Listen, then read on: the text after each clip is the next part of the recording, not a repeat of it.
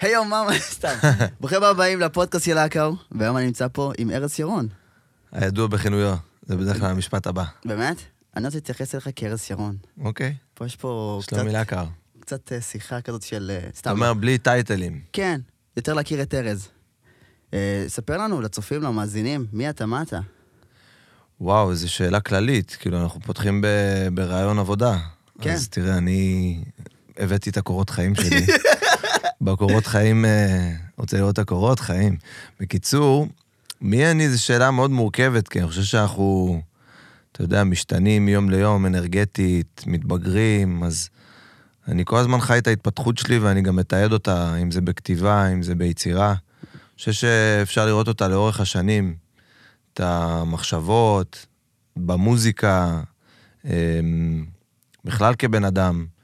ותמיד, אתה יודע, בשאיפה להשתפר. אני חושב שאף אחד לא מושלם, אף אחד לא יהיה מושלם אף פעם, ותמיד יש לנו איזה רצון כזה להיות יותר טובים. גם כבני אדם וגם כ... כאנשים שרוצים להגשים את עצמם. ואיך בעצם התחלת עם כל האומנות וכל המוזיקה? זה התחיל כמאזין, כילד שמאוד מאוד התחבר להיפ-הופ, שזה באמת תפס אותי ברמה כזאת שלא היו, לא היו הרבה דברים שתופסים אותי, ברמה של ריכוז, ברמה של לבנות לעצמי איזה עולם דמיוני כזה. ואני חושב שכל האלבום הראשון ששמעתי של דוקטור דריי, שזה 2001, מלא לעיתים שם, גרמו לי באמת לשנן את האלבום הזה ולהרגיש שיש לי כוחות כשאני שומע את השירים האלה. ובשלב יותר מאוחר זה היה באמת ליצור את המוזיקה שלי. כאילו זה, זה היה כזה, אוקיי, אני מכיר את השירים האלה בעל פה, אבל בא לי להגיע לנקסט לבל של עצמי. בגיל 14 התחלתי לכתוב והבנתי כמה אני גרוע. אבל גם כמה זה כיף לי, כמה אני נהנה מהעניין הזה שיש לי כלי, שבאמצעות הכלי הזה אני יכול לבטא את עצמי, אני יכול לפרוק, אני יכול לשח... לשחרר תחושות, דברים שהחיים לאו דווקא מכינים אותנו לאיך להתמודד איתם.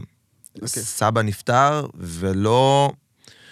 לא מדברים איתך, לא מכינים אותך לזה, זה, זה פתאום קורה. אתה קם בבוקר ואתה מקבל הודעה מאוד מצערת ממישהו שאתה...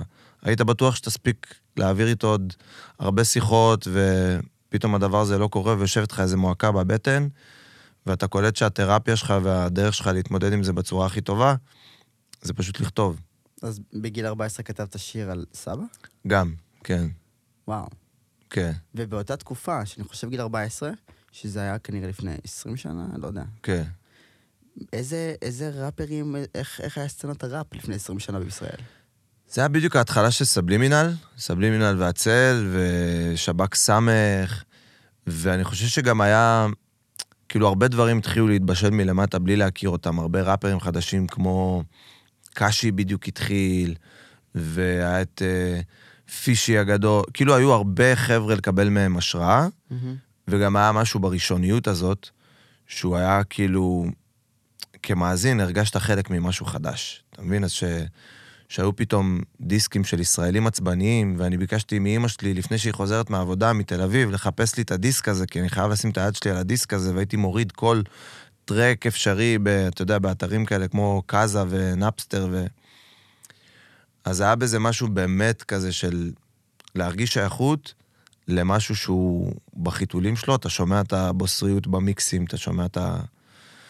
את כל הדבר החדש הזה, וזה גם גרם לי להאמין, אוקיי, הנה, אני לא היחיד שעושה את זה, אני לא היחיד שאוהב את זה, יש פה עוד חבר'ה שהם, שהם כבר בתוך זה, יש חבר'ה שאפשר לקחת מהם השראה וללמוד מהם. ואיך- הד- הדג נחש נגיד, גם. נכון. ואיך באמת הרגשת אחרי ששחררת שיר ראשון שלך כציבורי לעולם? אז בגלל שהתחלתי עוד לפני היוטיוב, זה לא היה כאילו להוציא סינגל ולעבוד בדרכים המקובלות. זה התחיל מ...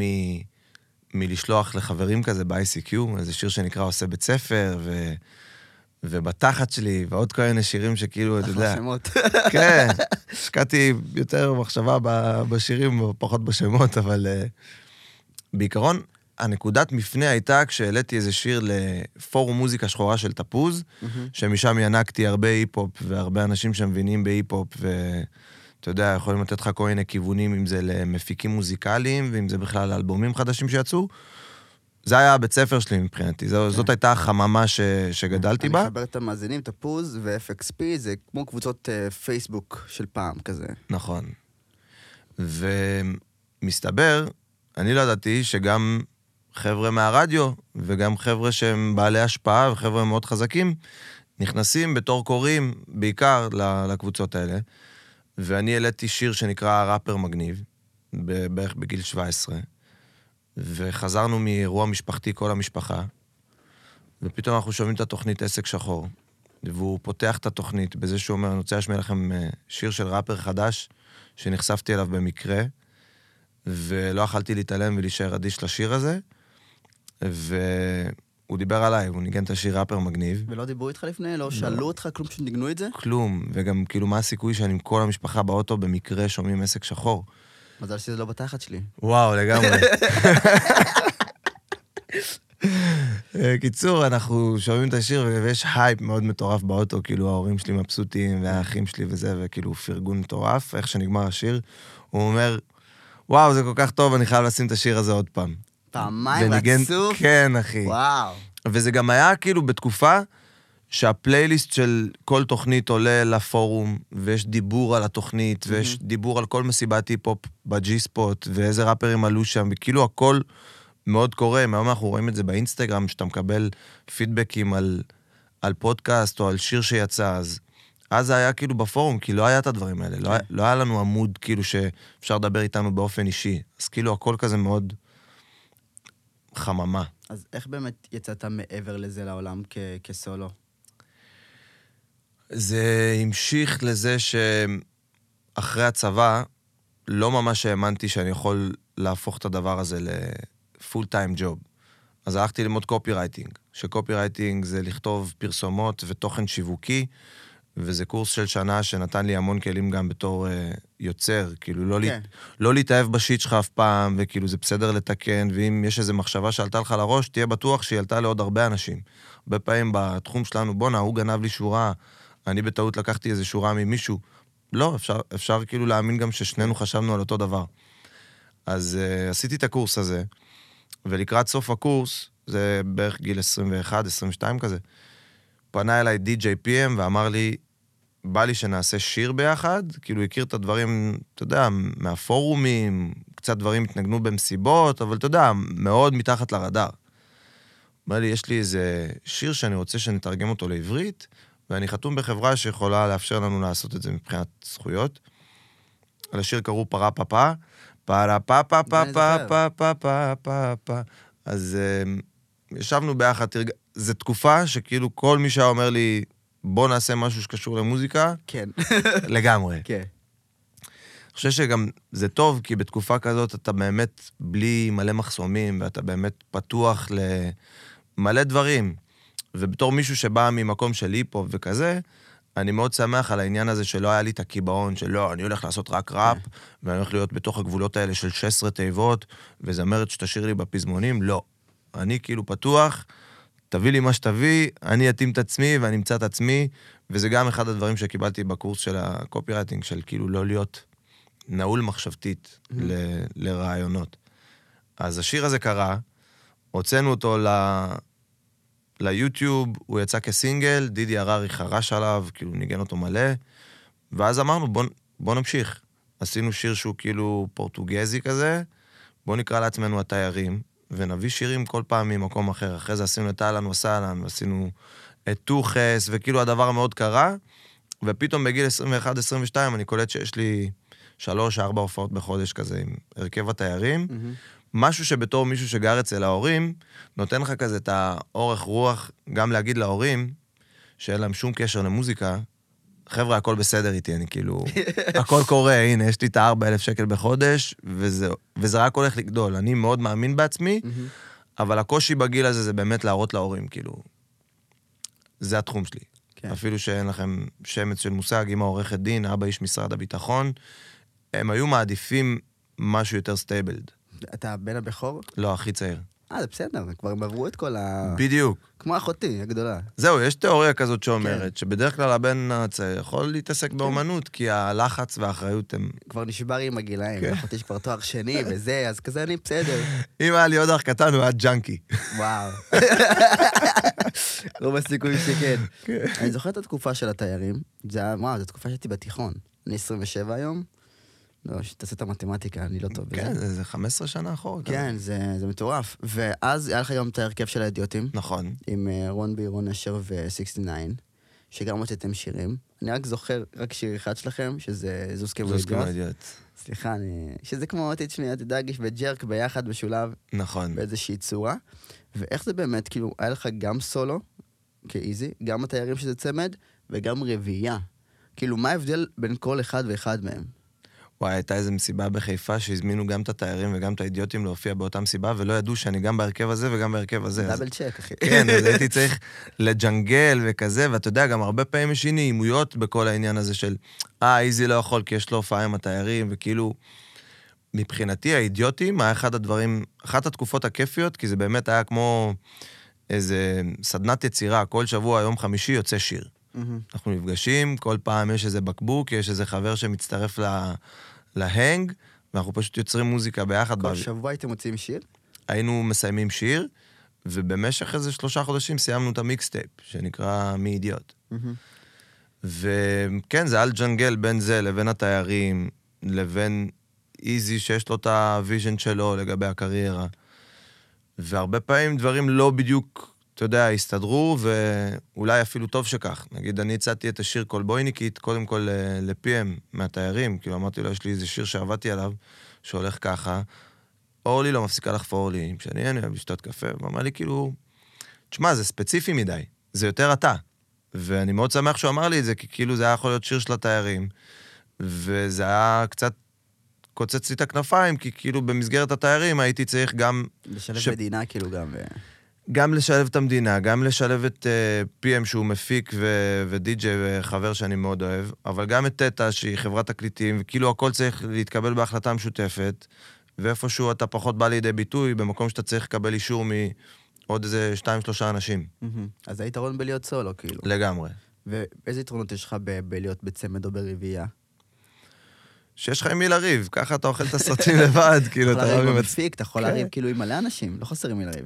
תכלס, אבל יש, יש משהו בדינמיקה, בכלל בשיתופי פעולה, שכאילו, זה הופך אותך ליותר טוב, כי זה מעשיר אותך. אז אתה מקבל פתאום עוד איזה חוות דעת שלא היית מקבל לבד. אז כל העניין הזה של uh, ליצור ביחד, וכל אחד מביא את האינפוט שלו, ואנחנו גם רואים מה קרה עם כל אחד, כאילו. רון ביטון, היום אחד הכותבים הכי משפיעים על תעשיית המוזיקה ב- נכון.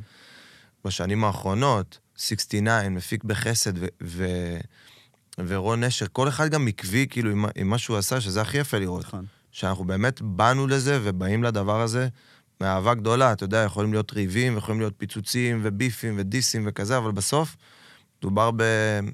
באנשים שפשוט אוהבים מוזיקה. מדהים. ואז התקופה של הקולבויניקית והתקופה של כולי בעי, זה היה אחרי האידיוטים, אחרי התיירים. נכון. איך זה פתאום מרגיש להצליח כסולו, כאילו? אני לא מרגיש שאפשר בכלל להשוות את הקנה מידה של ההצלחה למה שהיה עם קולבויניקית, למה שהיה לפני כן עם התיירים ועם האידיוטים, כי זה היה פשוט כמו מטאור כשהוצאתי את קולבויניקית, גם ברמת המספרים וגם ברמת ההופעות שזה הביא, וגם ברמת ההזדמנויות. כאילו, קצת אחרי קולבויניקית עשינו את לא נורמלי עם אה, עידו בי וצוקי, ואז את כולי בהיי, ואז באמת היה כבר כיוון לדבר על הדבר הזה הופך לאלבום. בוא נהפוך את זה לאלבום. פתאום באה הצעה מהפסטיגל, בוא תהיה בקאסט של הפסטיגל, אני כזה, what the fuck, כאילו, הכל קרה ממש ממש מהר. ו... לא יכלתי לתכנן את זה או, או לחזות את זה או לפנטז, אבל ידעתי שברגע שאתה בתנועה ודברים קורים, אז אתה צריך כאילו להיות ער גם לדברים ש... גם עכשיו אני מרגיש שפתאום יש מלא הזדמנויות, שלא היו נגיד לפני שנה או שנתיים. אז כאילו אתה גם אומר, יש לי את האסטרטגיה שלי ואת ה vision שלי לגבי הקריירה, ואני גם פתוח כאילו לדברים שיקרו, להצעות שיבואו. אבל אני חושב כזה גם על האלבום, שאמרת שאתה הופך פתאום את הכל לאלבום, משירים סולו שמצליחים, וגם קראת לאלבום תעשו לי מקום. שזה כביכול, לפי מה שאני חושב, כאילו, גילוי נאות, אני ממש אהבתי את האלבום הזה. גם שמתי את הקאבר פוטו שלי בפייסבוק, שזה 12-12 תעשו לי מקום. די. כן, זהו, אמרתי את זה, זהו, זה נחשף. יואו, איזה כבוד. כן, זה... לא, לא היה לי הרבה חברים בפייסבוק באותה תקופה, לא, לא פרסמתי את זה יותר מדי, זה בסדר. אבל כאילו, לבוא ולהוציא אלבום זה אמרה מסוימת. אתה יודע, מסינגלים שפה, סינגלים ששם, לבוא ולהוציא אלבום. אנחנו מדברים על תקופה שזה פחות התקופה של הסינגלים שאנחנו מכירים אותה, נכון. זה יותר העניין של האלבומים, אבל גם אז הרווחיות של אלבומים מהמם. היא כבר בקאנטים, היא בשפל של השפל, של להוציא אלבום, תחשוב שזה לפני הסטרימינג, לפני ספוטיפיי, אפל מיוזיק וכל זה, לפני שבכלל יש כסף מיוטיוב, כאילו לא היה partnership עם יוטיוב, וחברות התקליטים היו מציעים דילים שאתה אומר כאילו, what the fuck, אני מביא לכם מוצר שהוא גמור וזה הדיל שאתם מביאים לי, אז עשיתי את זה מאוד כזה, מאוד עליי, כאילו כל העניין הזה של להדפיס את האלבומים, וכל העניין הזה של ההפצה בכלל לא עניין אותי, כי אמרתי, הרווחיות של זה לא תבוא מ... מאיזה כמה אלפים בודדים שיקנו את הדיסק. אולי מההופעות. כן, ואיך הם יגיעו לאנשים? אם עכשיו אני אעלה את כל האלבום ל... ליוטיוב, והעליתי את כל האלבום ליוטיוב, ואנשים הרימו גבה, כאילו, אתה יכול לעשות מהדבר הזה כסף, למה אתה מוציא אותו בחינם? כי ב vision שלי, להגיע עכשיו לכל ילד במדינת ישראל, או כל uh, נער, הפוטנציאל של זה מבחינת הופעות, ומבחינת זה שיצעקו עכשיו בהופעות, או שירצו להביא אותי לאיזה עירייה, או לאיזה בר מצווה, הוא הרבה יותר גדול מאותם כמה אלפים שיקנו את הדיסק. וואו. כן. לפעמים יש לי בלייקאוט, תתעלם. לפעמים יש לי בלייקאוט, זה בסדר, יש לי בעיות קשב וריכוז. אני איתך. שאמרת שאתה עשית את האלבום הזה לבד. זאת התקופה שהכרת את ג'וזף? כן, הוא אחראי מ-day one, כאילו, על, אה, על הכל מבחינתי, מבחינת הפקה מוזיקלית, והוא הרבה מעבר למפיק, מעבר לזה שאנחנו חברים ממש טובים, הוא גם... יש לו vision ים ויש לו רעיונות שהם, אתה יודע, לאו דווקא ברמת ההפקה המוזיקלית, וזה לא מסתיים ב... במיוחד עכשיו, אחרי שהוא חזר לארץ, היו לו עשר שנים ב-LA, שהוא היה עושה פרסומות. עכשיו, זה אחד האנשים הכי צנועים בעולם, אז כאילו, חוץ ממני ועוד איזה כמה חברים, אף אחד לא יודע מה הוא עשה ב-LA, אבל הוא עשה כאלה דברים גדולים, שאם אני אספר לך, אתה תגיד לי, what the fuck, למה הוא חזר? הוא חזר בגלל המשפחה. בסדר, תמיד חוזרים גם למשפחה. לא כן. חוזרים בשביל המיסים, זה בסדר. זה כאילו- תכלס. לא חוזרים בשביל לריב בפקקים פה. כן, זה- וואו, סיוט. אז איך הכרת את ג'וזף? תגיד יוסף. את יוסף, יוסף, אשכרה הוא יוסף. אמ, הכרתי אותו דרך, זה מתקשר מאוד לתקופה הזאת של הפורום של מוזיקה שחורה של תפוז, שדרך הפורום הזה הכרתי את מתן דדוש, שהוא הפיק לי שיר שנקרא הלילה, ולא היה לנו איפה להקליט אותו, כאילו עשה את זה אצלו בבית, כזה בפרוטי לופס, את ההפקה. ואז הוא אמר לי, יש לי איזה חבר בראשון שיש לו אולפן שנקרא JCM.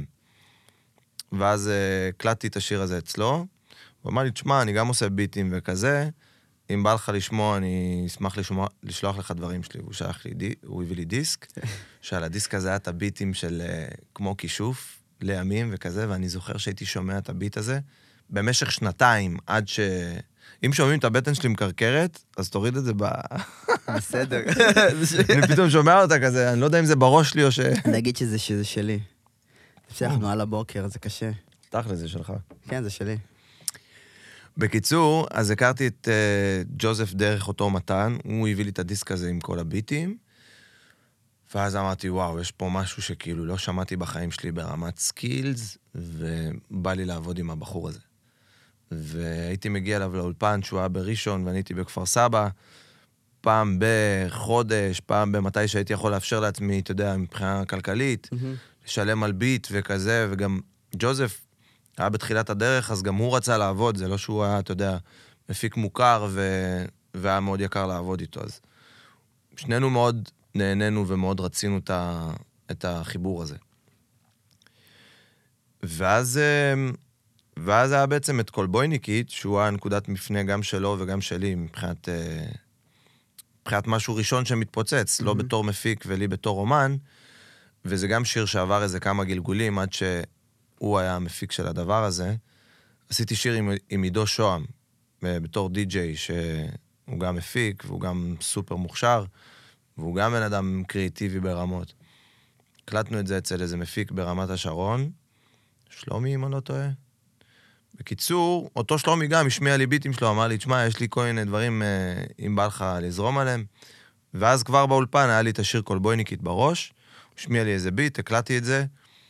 עידו שוהם, בלי לשאול אותי, לקח את הקפלה, עשה לזה רימיקס, התחיל לנגן את זה, אתה יודע, תקופה שאין...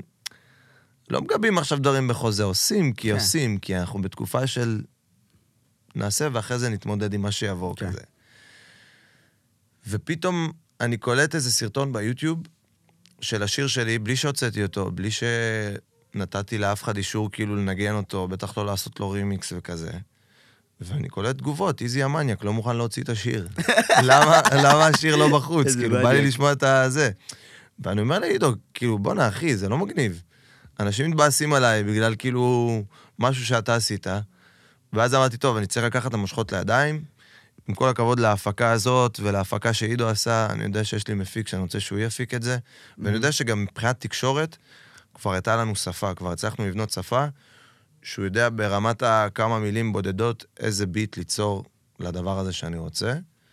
והוא באמת קלע על הוואן, ושי פישמן עשה לדבר הזה קולות. אני מדבר איתך על מוזיקאים שהם כאילו... מה שג'וזף עשה בפרסומות בארצות הברית, ושי פישמן, שהוא המפיק של הווקה פיפל, ועושה פרויקטים ענקיים בחו"ל, זה אנשים שהם מאוד underrated בארץ, אבל כאילו מבחינת היכולות שלהם, אתה יושב עם האנשים האלה באולפן, ונופלת לך הלסת. איזה כיף זה. זאת אומרת, הם גם עובדים בטיל, והם גם יודעים לנגן על הכל, וכאילו, what the fuck. איזה מדהים זה. בוא נעשה עכשיו קצת fast forward להווה. אוקיי. אני אוהב טיפה לתזז.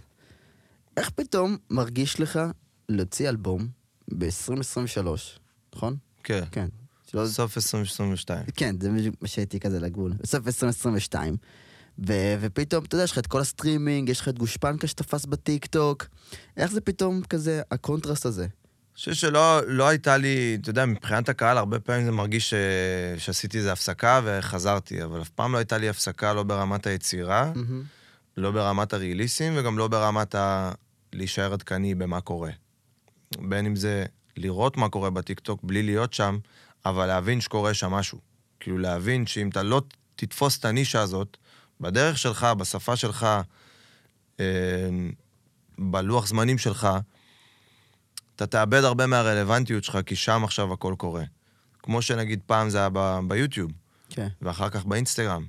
אז אני חושב שכל יוצר כאילו חייב להבין, כובע אחד זה איזה מוזיקאי, איזה יוצר אני, כובע שני, איזה איש שיווק אני. כאילו, אם אתה תחשוב רק בכובע של המוזיקאי, סביר להניח שגם אם תהיה הכי טוב, לא תקבל הרבה חשיפה. כן, זה כבר משפט שאם נפל עץ ביער ולא שמעו, האם באמת נפל עץ ביער? אם באמת הוא עשה רעש, כן, כן. נכון? אז צריך, נכון, צריך לדעת לשווק, היום הכל זה שיווק. שזה קצת מבאס. זה קצת מבאס, אלא אם כן אתה אומר, כאילו...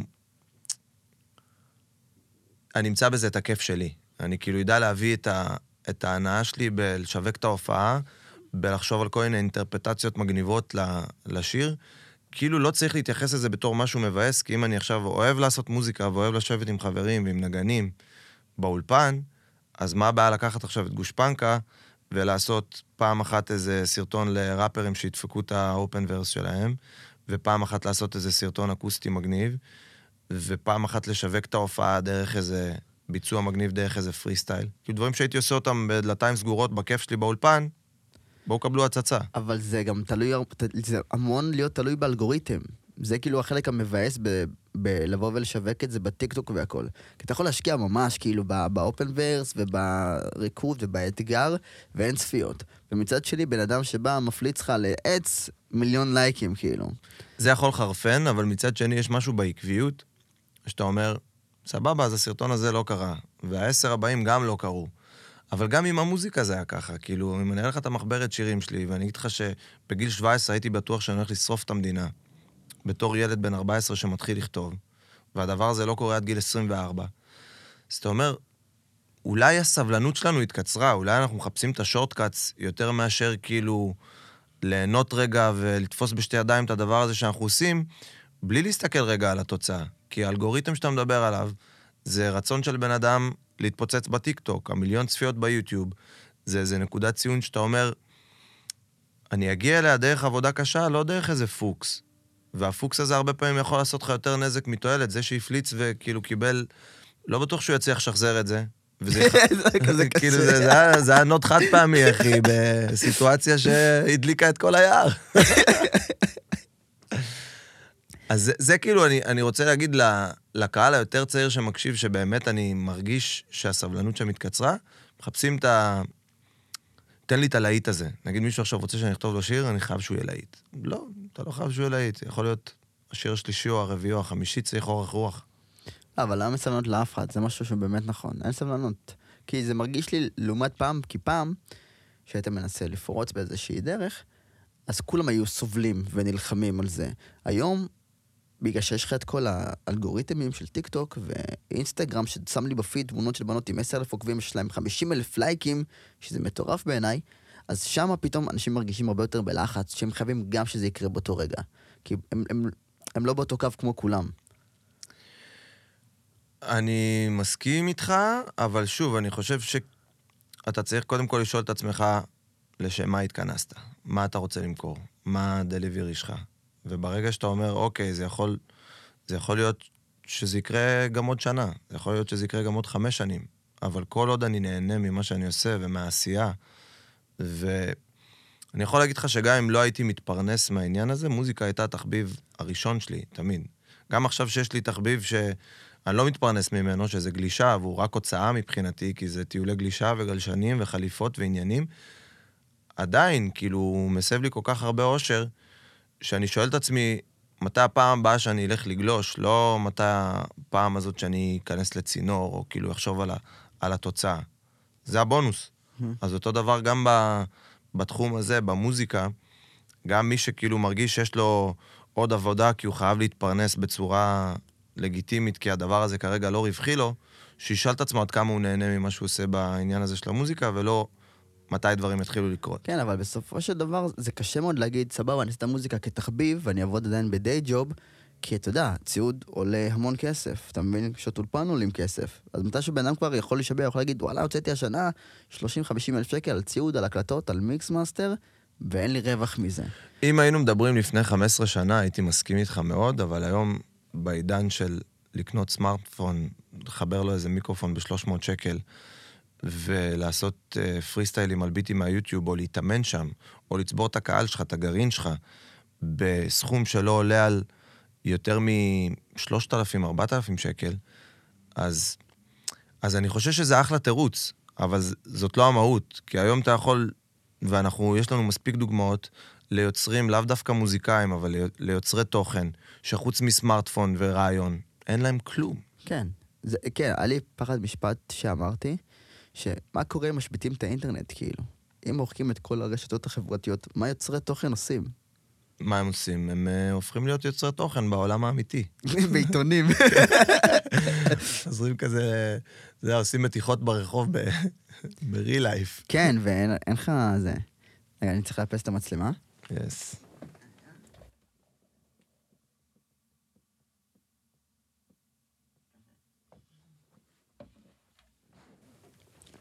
כאילו, אף אחד לא יודע, מבין? אתה עושה את הקאטים האלה ואף אחד לא יודע שלא קרה כלום.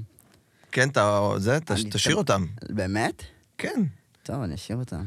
אני אגיד לך למה, כאילו, בסוף אתה עובד בפודקאסט הזה, אתה משקיע בו. לבד. לבד, לא לבד, צוות, לא צוות, בסוף זה אתה. נכון.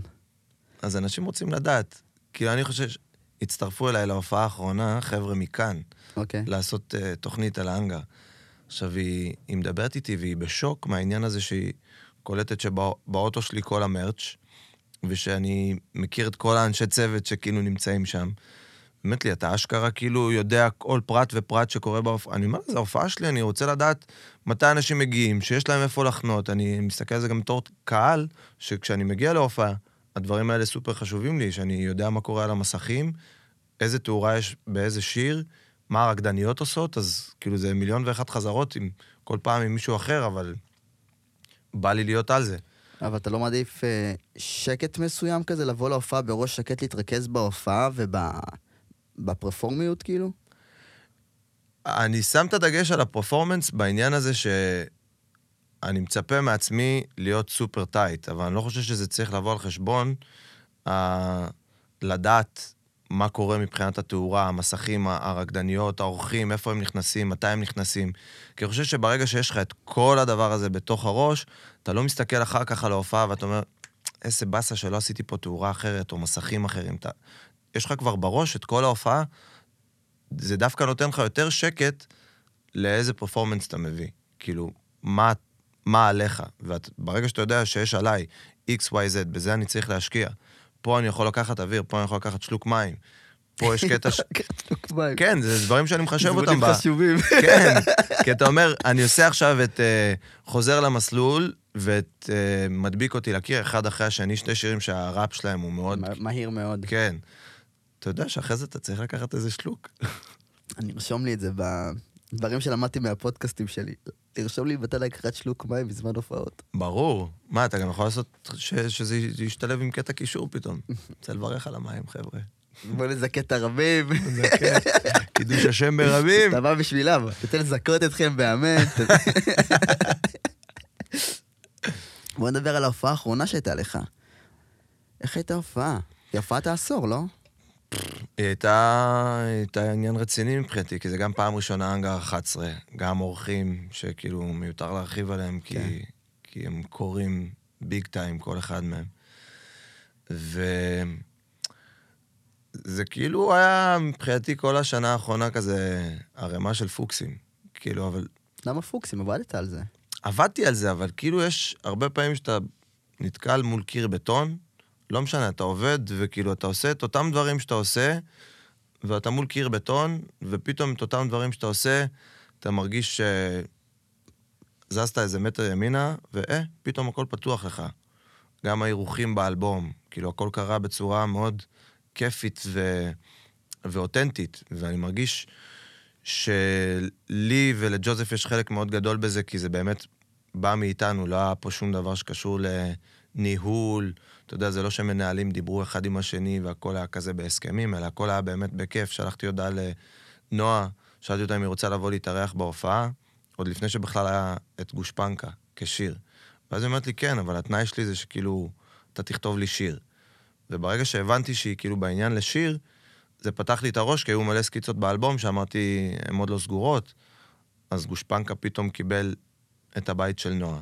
כי ישבתי לכתוב לבית, שלחתי לה את זה, היא עפה על זה. אותו דבר קרה עם גיא מזיג, היה לנו שיר שנקרא פאנקי שיט, ושמעתי את גיא מזיג בלי להכיר אותו בכלל. שמעתי אותו על השיר הזה. שלחתי לו הודעה באינסטגרם. אמרתי לו, בין היתר, גם אה, אשתי לעתיד היא, היא משפחה שלך, אז כאילו, אל תעשה פדיחות, למה זה כבר כבוד המשפחה. אוי ויי. אבל זה מצחיק אותי שאתה אומר כאילו שלחתי לו הודעה באינסטגרם. כי אני, אני כאילו חושב על זה שזה תמיד כזה איזה מיילים רשמיים כזה, שלום, אני ארז שרון, איזי, זה... זה כמו להתחיל עם בחורה. יש מצב שהיא תקרא את ההודעה ותגיד, מי זה הלוזר הזה? ויש מצב שהיא תגיד, וואלה, אני דווקא... אני מעריך את העשייה שלו, מכיר אותו, שזה כבר הדבר הכי כיפי בלשמוע מיוצר כמו גיא מזיק, שאני באמת תופס ממנו אחד, ה... אחד האומנים הגדולים בארץ. וברגע שהחיבור היה כל כך כיפי ו... וכל כך פשוט, ולא, ולא היה שום עניין, אז אמרתי, מה הבעיה להביא את זה גם לבמה? כאילו, לגרום לדבר הזה לחיות בלייב. שזה הרבה פעמים לוגיסטית הרבה יותר מורכב. מה הסיכוי שגם אליעד ואבי אבורומי ונועה וגיא מזיג זה בביצוק. ועידו בי וצוקי וכל הראפרים שבאליהו יהיו זמינים. פנויים באותו יום, וגם יבואו כאילו לחזרות ולבלנס ולעניינים. ולקבל מנועה הודעה שהיא כאילו חוזרת במיוחד להופעה הזאת מחו"ל, ושגיא מזיג, אתה יודע, בא לחזרות, ואליעד, מה שתרצה, ועידו בי וצוקי, מה שתרצה, והראפרים, וכאילו... זה היה mind blowing, ברמה של כמה הערכה אני מקבל מהם, כמה, כמה respect, וברור שהדבר הזה הוא הדדי, אבל זה, ה- זה הרגע שלי, זה האירוע שלי, אז אני סופר מעריך את זה. בטווח הגילאים בהופעה, מה הוא היה? וואו, אני יודע שמלא חיילים היו בגלל המכירות של החיילים, כאילו בהופעות שלי לכל, כל הזמן יש לחיילים הנחה, אז אני יודע שהיו המון חיילים, היו סטודנטים, והיו הרבה בני נוער, מלא שינשינים, מלא תנועות נוער. כאילו, כיף לראות שבסוף החברים שלי שמגיעים להופעה, אומרים לי, בואנה, איזה אנשים טובים הקהל שלך, בין אם זה בעמדה של המרצ'נדייז, שאין דחיפות ואין בלאגנים, וכולם כזה בסדר, וכאילו, כמה הם אוהבים אותך, שהם שרים והם כאילו באים לעוף יחד איתך, הם לא באים עכשיו להופעה בקטע של בוא תבדר אותנו. הם חלק מהעניין, כאילו, ההופעה שלי היא כלום ושום דבר בלי, בלי אותו קהל שבאמת מלווה אותי תקופה מאוד ארוכה. מה- מההתחלה. ברור שזה עניין של גלים, ויש תקופות שאני מרגיש יותר חיבוק ופחות חיבוק, אבל בהופעות קורה איזה קסם כזה, שזה כמו משחק כדורגל, כאילו, בלי ה... בוא נגיד משחק רדיוס, כמו שיש לנו, נגיד, את ההופעות האלה שהיו בקורונה, שפתאום מזמינים אותך להופיע ואתה בזאפה, אבל אין קהל, וזה רק מצטלם. כן. קשה לי לראות את עצמי ככה, כאילו, אני אומר, בואנה, זה, זה בן אדם כבוי עכשיו, מנסה להיכנס לדמות. ואתה מקבל כל כך הרבה אנרגיה מהקהל, שאתה אומר, מאוד קל לי לנצח על התזמורת הזאת, כי זה 90 אחוז אתם, 10 אחוז אנחנו, לא משנה מי עולה. אמרת גם שקהל כאילו בא לתקופות, פעם הוא איתך, פעם הוא לא איתך, או פעם הוא איתך ופעם הוא איתך פחות, נקרא לזה ככה. ב- זה, במה זה תלוי? כאילו, אם הבאת להיט כאילו, או ש... אני חושב שזה תלוי בהרבה משתנים, ואני גם מאוד שמח על העניין הזה, כי זה גורם לך לא להתייחס כמובן מאליו לעניין הזה של קהל שבא להופעה. כל קהל שקנה כרטיס ועשה את הנסיעה והשקיע מהזמן שלו ומהכסף שלו, הוא מוערך, כי אתה מכיר את ההופעות האלה ש...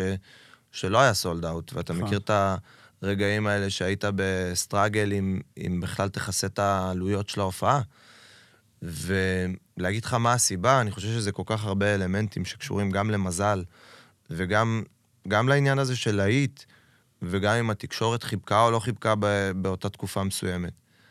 אז אה, אני חושב שככל שאתה ממוקד בעשייה וממוקד ב vision שלך ובאומנות שלך, זה בסדר לקבל גם את התקופות האלה ולחבק אותם, כי אתה תרוויח מהם הרבה דברים שאין לך בתקופות שהן סופר עמוסות. נגיד היום אני לא מספיק לחזור לחברים שלי לטלפון, וזה כאילו יושב עליי, העניין הזה. ובתקופות יותר רגועות, יש לך יותר זמן לצאת עם חברים, ויותר זמן לגלוש, ויותר זמן למ- למשפחה.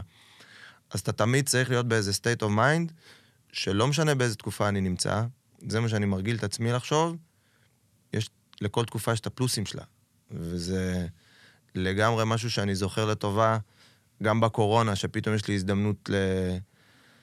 ללכת לים כל יום, אחי, עם חברים, ולשבת שם, לרבוץ. זה לעשות- לא מדכא אותך מהבחינה המוזיקלית שאתה לא יכול להופיע ושסוגרים אותך? זה מדכא, אבל כאילו בכל דבר אתה יכול להגיד, זה מדכא אותי שאני עכשיו כל הזמן צריך להיות מסביב לשעון ב- בעבודה ובחזרות ובאינטנסיביות מסוימת. כל דבר אפשר להסתכל כאילו על, אתה יודע, על המאזניים יש לך את הדברים הטובים ואת הדברים הפחות טובים. אני אומר, בכל תקופה, תחבק את הדברים הטובים של התקופה הזאת. כי גם אנרגטית, אנחנו נמצאים בתחום שלגמרי יכול לשבש לך את הדעת. גם בפסגה, בשיא ההערצה ובשיא האהבה שאתה מקבל, וגם בשפל. זה יכול לטמטם אותך, שאתה אומר, כאילו, בואנה, אני... אני fucking עשיתי א', ב', ג', למה הם לא שומעים את ד', ה', ו'? כאילו, אני עשיתי פה מספיק בשביל שיעריכו אותי גם עכשיו, בתקופות האלה שדברים פחות קורים, ואי אפשר להילחם בזה. הדבר היחיד שאתה יכול להילחם בו זה במנטליות שלך ולחזק אותה ולשפר אותה כשדברים פחות קורים. ואז ברגע שאתה מאוזן, יותר קל לך לקבל גם את התקופות הפחות טובות, ופתאום שיש להיט, אז אתה לא עף על עצמך ואתה לא מסתנוור מההצלחה הזאת. ובתחום כזה זה הרבה יותר חשוב מאשר עוד מיליון, פחות מיליון, עוד קהל, עוד הופעה, פחות הופעה. אם היית עוסק במוזיקה, במה היית עוסק? אני עוסק במוזיקה. ואם לא היית עוסק? אה, אם לא הייתי עוסק? אם לא הייתי עוסק במוזיקה, אז מאוד היה חשוב לי שהעניין הזה שאני עוסק בו יהיה ערכי, עם משמעות, עם... אה, לא היה לך איזה plan B או משהו פעם? היי, לא מאמין ב fucking plan B, עדיין לא בשיא. אז אני מכיר את הראפרים כן. האלה שחיים את השירים שלהם, אז תמיד היה לי plan B. אני משקר בכל השירים שלי, כן, זה חרטוט אחד גדול, אבל uh, ה plan B שלי היה להיות קופירייטר, וברגע שקלטתי שאני לא צריך לעבוד בזה, במיוחד שגם כל הקורס אומרים לך, בהתחלה אתה תתחיל ממשכורת של, של זין, יתייחסו אליך כמו זין, ו... וזה ימשיך ככה. וכנראה שאתה תשחק לאורך הדרך ותפרוש. כן. כאילו כל הזמן אמרו לנו כמה כסף גרוע, וכמה אתה יכול להביא דברים מטורפים, אבל אתה לא תקבל עליהם נגיד תמלוגים וכזה. זה לא כמונו, נגיד, אנחנו נביא להיט, אתה יודע, התמלוגים יהיו איתנו for life, אם השיר כן. עדיין קורה. אז נגיד המרצה שלי הוא זה שהמציא את התינוק של במבה, שעוד הוא היה בסוג של סטאז'.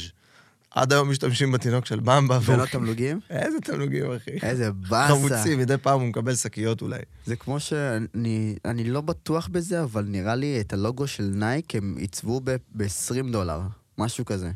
לאיזה מעצב מתחיל ב-20 דולר, או אחד ממותגים גדולים, אבל נראה לי שזה היה של נייק, צריך לבדוק את זה. שכאילו בן אדם לא ידע לאיזה גודל הלוגו, הצורה, הקשקוש שהוא יעשה יגיע, לאיזה ממדים. זה מטורף בעיניי. זה נשמע הגיוני. כן. כסיפור. כן, כן. ואם זה מיתוס, אז אנחנו נאמין בו. צריך, לא, צריך לבדוק את זה, אין לי- אין לי זמן, אני לא עכשיו כן. צריך את הטלפון, אבל זה נראה לי שזה הנייק, צריך לבדוק כמה נייק עלה. איזה שיר באלבום שלך הוא הכי אהוב? באלבום האחרון. באלבום האחרון, אייקון, וואו. אמ, איזה שיר הוא הכי אהוב? ולמה? יכול להגיד לך שהשיר אה, לא עובר לידי, שכתבתי על ההורים, הוא השיר שעשה לי הכי הרבה כזה emotions. הכי הרגשתי את השיר הזה. אמ, זה שיר שקיים כבר הרבה זמן, הסקיצה שלו קיימת איזה שנתיים. ויש בשיר הזה איזו הודיה מאוד גדולה לאימא ולאבא. בית ראשון מספר על אה, סיטואציה עם אבא, שהוא לקח אותי, הוא היה מחלק סלי מזון, ובאחד הסיבובים הוא אמר לי, בוא, באיזה גיל 13-14. וזה לא שלא ידעתי שיש, כאילו, אתה יודע, משפחות נזקקות בעיר שלי, כן. בכפר סבא. ידעתי שיש, אבל לא ידעתי ששלוש רחובות ממני יש משפחה שיש בה ארבעה ילדים שרצים לסל מזון, כאילו עכשיו חילקנו להם, אתה יודע, מתנות מטויז ארס. וזה סל מזון, כאילו, אתה יודע, בסיסי, לא היה שם איזה משהו מרגש או כיפי, ופתאום בגיל הזה אתה מקבל איזה כאפה של פרופורציה, ואתה לומד להעריך את החיים בצורה שהיא הרבה יותר אה, נכונה. כי יש כל כך הרבה הסחות דעת וכל כך הרבה דברים שאתה רוצה, במיוחד בגיל הזה, אם זה הג'ינס הזה שיש לחבר שלך בכיתה, או פלייסטיישן, וטפו טפו, אני בא ממשפחה שהיא עמידה, אבל אני חושב שהכלים והחינוך זה יותר מכל סכום ויותר מכל דמי כיס ויותר מכל פינוק שההורים יכלו לאפשר לי. כאילו, הנולדג' הזה כבר בגיל הזה, כמה להסתכל על האחר הוא חשוב, כמה לתרום לקהילה הוא חשוב, וגם כמה להעריך את מה שיש לך. אז בשיר הזה, לא עובר לידי, אני מאוד מודה להם ומאוד מזכיר להם שאני זוכר את השיעורים ש... שקיבלתי מהם. זה מסוג השירים האלה שהם יותר אישיים, ברור לי שהם לא יתפוצצו, זה לא גושפנקה, וזה לא פאנקי שיט, וזה לא חוזר למסלול שפותח. אבל גם, כאילו אם אתה שואל אותי מאיפה המוזיקה באה, היא באה מהמקום הכי אישי הזה, הכי מהבטן, הכי טהור.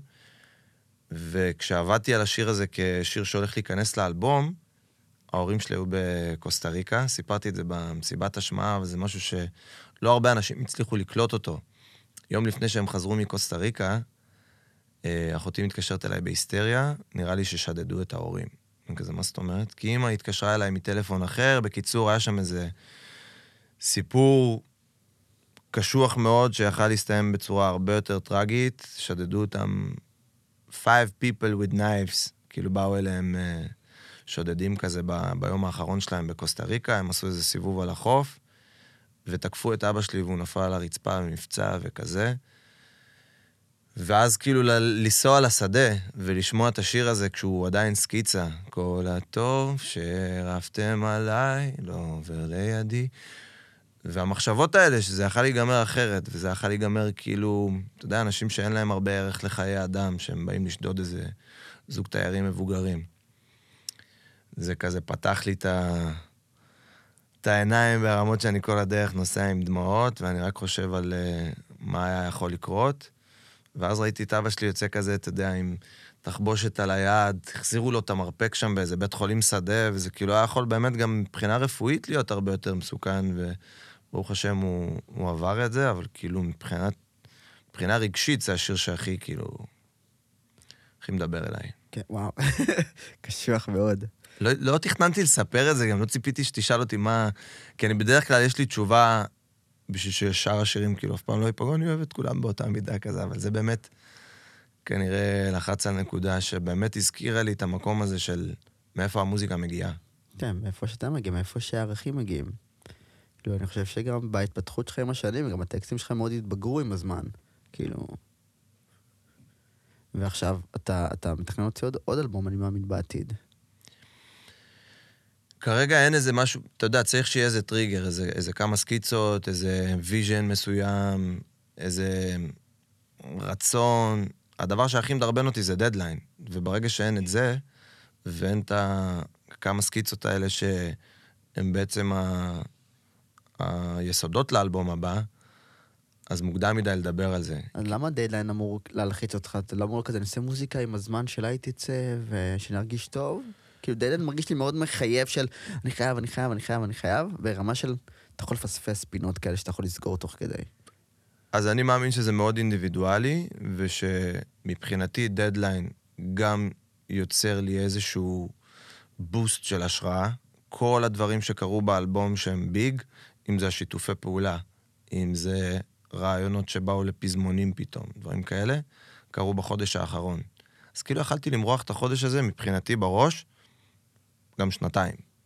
וברגע שזה חודש, שאתה יודע שבשלב הזה אתה צריך לעזוב את העט ולהפסיק לתקן את הביט בצורה כזאת שאתה יודע, מפיקים מוזיקליים, במיוחד שהם שרוטים מהתחת בכל מה שקשור לסאונדים, לא יפסיקו בחיים לשפצר ולשנות ולשמוע את זה במיליון ואחד מקומות, כי נכון. חשוב להם איך ה bass drum יישמע all נכון. over the place, מהטלפון שלך לאוטו, להאנגר 11. לאוזניות, כן, לגמרי. כן. יש מפיק שעושה לי אה, מאסטר, לי, אני צריך לבדוק את זה רגע באוטו ובאיירפודס, כאילו, לבדוק את כל סוגי ההשמעה. וההופעה הבאה שלך, מתי אמרנו? במרץ, לא? ב-23 למרץ. אה, זה בהאנגר 09. יש לי תמיד כזה חרדה, גם כשהכול הולך טוב מבחינת כרטיסים, שאנשים לא יבואו. גם, גם כשאומרים לך, אחי, אתה סולד אאוט, תהיה רגוע, אז עדיין, כאילו, אם ירד גשם ופתאום לא יבואו, אם פתאום יהיה איזה... ההתפוצצות הכי גדולה שלי מבחינת הופעות הייתה ב-2014, ואז צוק איתן, ובום, אין הופעות. עכשיו, אתה גם לא יכול לקטר על העניין הזה, כי, כי חיילים נהרגים, כן. ואתה מסתכל, ב, אתה יודע, בסדר עדיפויות מאוד בריא למה שקורה. כואב לך על מה שקורה במדינה שלך הרבה יותר מהכיס האישי שלך, או מהרצון שלך עכשיו לבוא ולעשות הופעות, אבל כאילו אנחנו חיים באיזה, במדינה כזאת, שאתה לוקח הכל בערבון מוגבל. במיוחד את העניין הזה שקשור לבידור, וזה מה שאנחנו עושים, אנחנו entertainers בסוף. אנחנו לא חייבים להיות שם, אנחנו לא הכי חיוניים במערכת הזאת. אז uh, הבנו את זה בקורונה, ואתה חי עם המחשבה הזאת גם בתקופות שטפו טפו הכל הולך טוב. ומה יקרה לדעתך לאומנים אם תבוא עוד קורונה? אני חושב שכל אחד צריך לחשוב איך הוא ממציא את עצמו מחדש בכל סצנריו בחיים. אני נגיד בקורונה הרגשתי שיש מצב טוב, שכמו שמקצועות שראינו אותם נעלמים, כמו סנדלר וכמו שען, שהיית רגיל לראות אותם ברחוב ויצמן בכפר סבא, שאתה עושה את הסיבוב שלך, ופתאום כבר אין אותם, יכול להיות שגם המקצוע שלך יפסיק להיות רלוונטי באיזשהו שלב. מה אתה תעשה? אתה תאחז בו בציפורניים, אתה תגיד, אני הולך לעשות את זה ויהי מה, אני הולך למכור דיסקים מפלסטיק ויהי מה, לא. אנשים היום מבינים שגם פלסטיק מזיין את הכדור, וגם יש אפשרות לשמוע בספוטיפיי, אז מה, אני בכוח אדפיס עכשיו את הדיסק שלי על פלסטיק? אני לא אוהב לשתות פלסטיק בחד פעמי, למה, למה להוסיף עוד פלסטיק? אז כאילו אני חושב שאנחנו צריכים להיות קצת יותר גמישים מחשבתית, ולדעת להתאים, את עצמנו. כמו שפתאום, אתה יודע, אנחנו מתאימים את עצמנו לטיקטוק, ואנחנו אומרים, אוקיי, סביר להניח שהאנשים שאוהבים את איזי ואת לקאו ישמעו את הפודקאסט הזה מההתחלה עד הסוף, אבל גם יותר אנשים ישמעו את החתיכה הזאת שאנחנו נעלה. כן. סטטיסטית, זה, זה הגיוני ואנחנו מודעים לזה, אז בגלל זה אנחנו נהיה גם פה, וגם פה, וגם פה. צריך לדאוג שהחתיכה הזאת תהיה טובה. אתה מבין? יהיה לך מה למצוא? בוא, בוא נריב. יש בוא נריב. תגיד אני פורש. תגיד אני פורש, אני לא מסוגל יותר. אני אומר, תלך הפוך על הפוך. כל הפודקאסט כאילו יהיה מעניין, אבל החתיכות שאתה תעלה זה נגיד שאתה לוחץ על המצלמה. הגיוני ממש. לא, גם ככה הטיקטוק שונא אותי לאחרונה, ממש שונא אותי.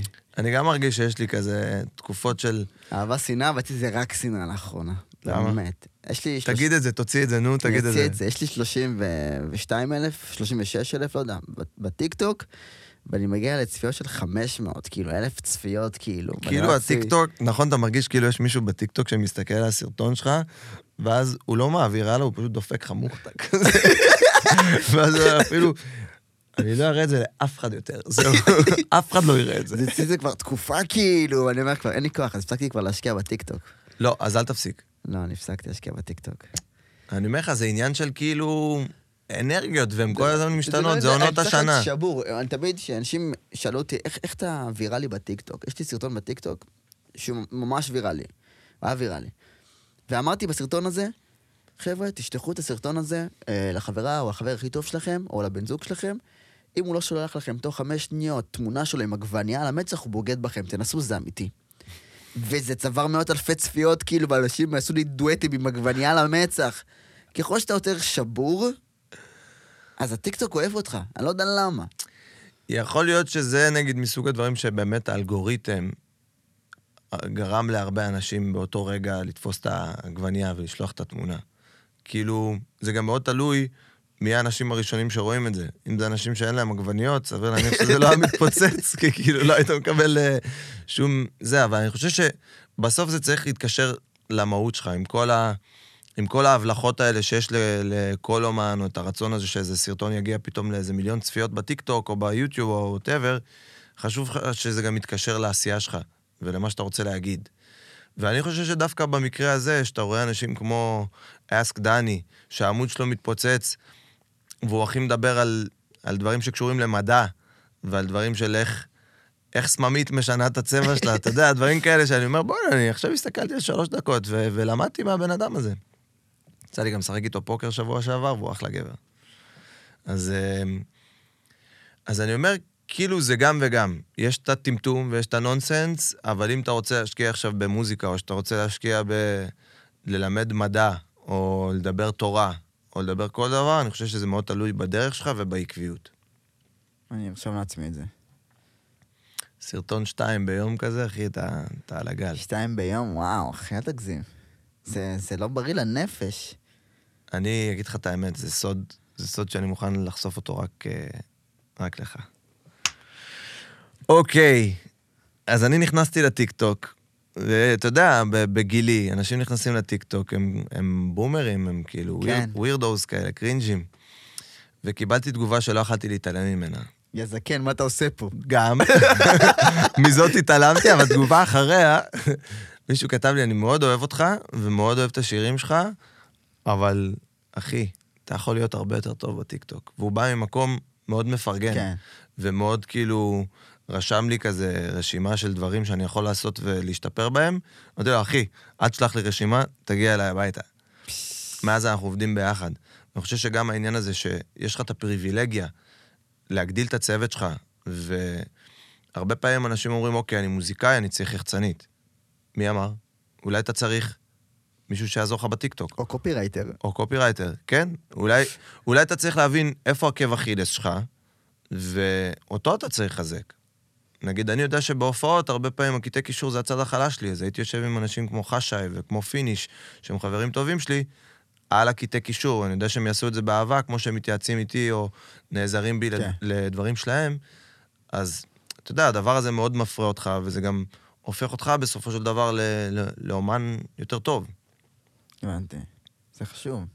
זה באמת וברגע חשוב. שיש לך את הפריבילגיה להביא גם יחצנית וגם uh, את הבחור של הטיקטוק, אז אתה אומר, אוקיי, אז, אז מה ה-next level? אני גרוע ב, בעניין הזה של הכספים, אני לא יודע כמה, כמה כסף כאילו נכנס מההופעה וזה, אז אתה מביא מישהו שידאג גם לעניין הזה, הפיננסי. שאתה אומר, אני גם בסוף רוצה שזה יהיה עסק כלכלי, ואני לא כן. רוצה לרדוף, אתה יודע, פול גז מניוטרל. הבנתי. למדתי הרבה. אם יש לך משהו להוסיף, זה הזמן, כי אני בבלייקאוט. כאילו, אני כאילו... אתה רוצה שאני אשאל אותך שאלות? שאלתי שאלות. אוקיי, מבחינת המוזיקה, כן. אתה מתעסק בהרבה דברים. בהמון. אתה לא חושב שזה בא קצת על חשבון... בטח. אוקיי? למי זה? הכל בא על חשבון משהו. אז, אז אתה לא חושב שנגיד תצליח הרבה יותר במוזיקה אם תגיד, אני עכשיו מתמקד רק בזה? זה, זה מה שאני עושה. זה מה שאני עושה בתקופה האחרונה, את האמת. אני מתרכז ממש במוזיקה, בגלל זה אני כבר לא מעלה פודקאסטים כל שבוע. פעם הייתי מעלה. אה, מדי ראשון בשעה עשר, קבוע, תקופה של איזה משהו כמו עשר חודש. ועכשיו אני יותר מוזיקה. אחרי הפודקאסט אני נשאר פה לסשן. מדהים. כן. עכשיו, בפוסטר כתוב היוטיובר האתיופי הראשון של ישראל. האתיופי זה בכוונה לעצבן אנשים, כי זה מה שאנשים נתפסים עליו. זה קופירייטינג, לכתוב האתיופי. זה קופירייטינג והוא מדהים, וגם אני בטוח שיהיו אה, אתיופים עם ערוץ יוטיוב שיגיד, הייתי לפניו. לא, אין, אין, אין? אחי, אין.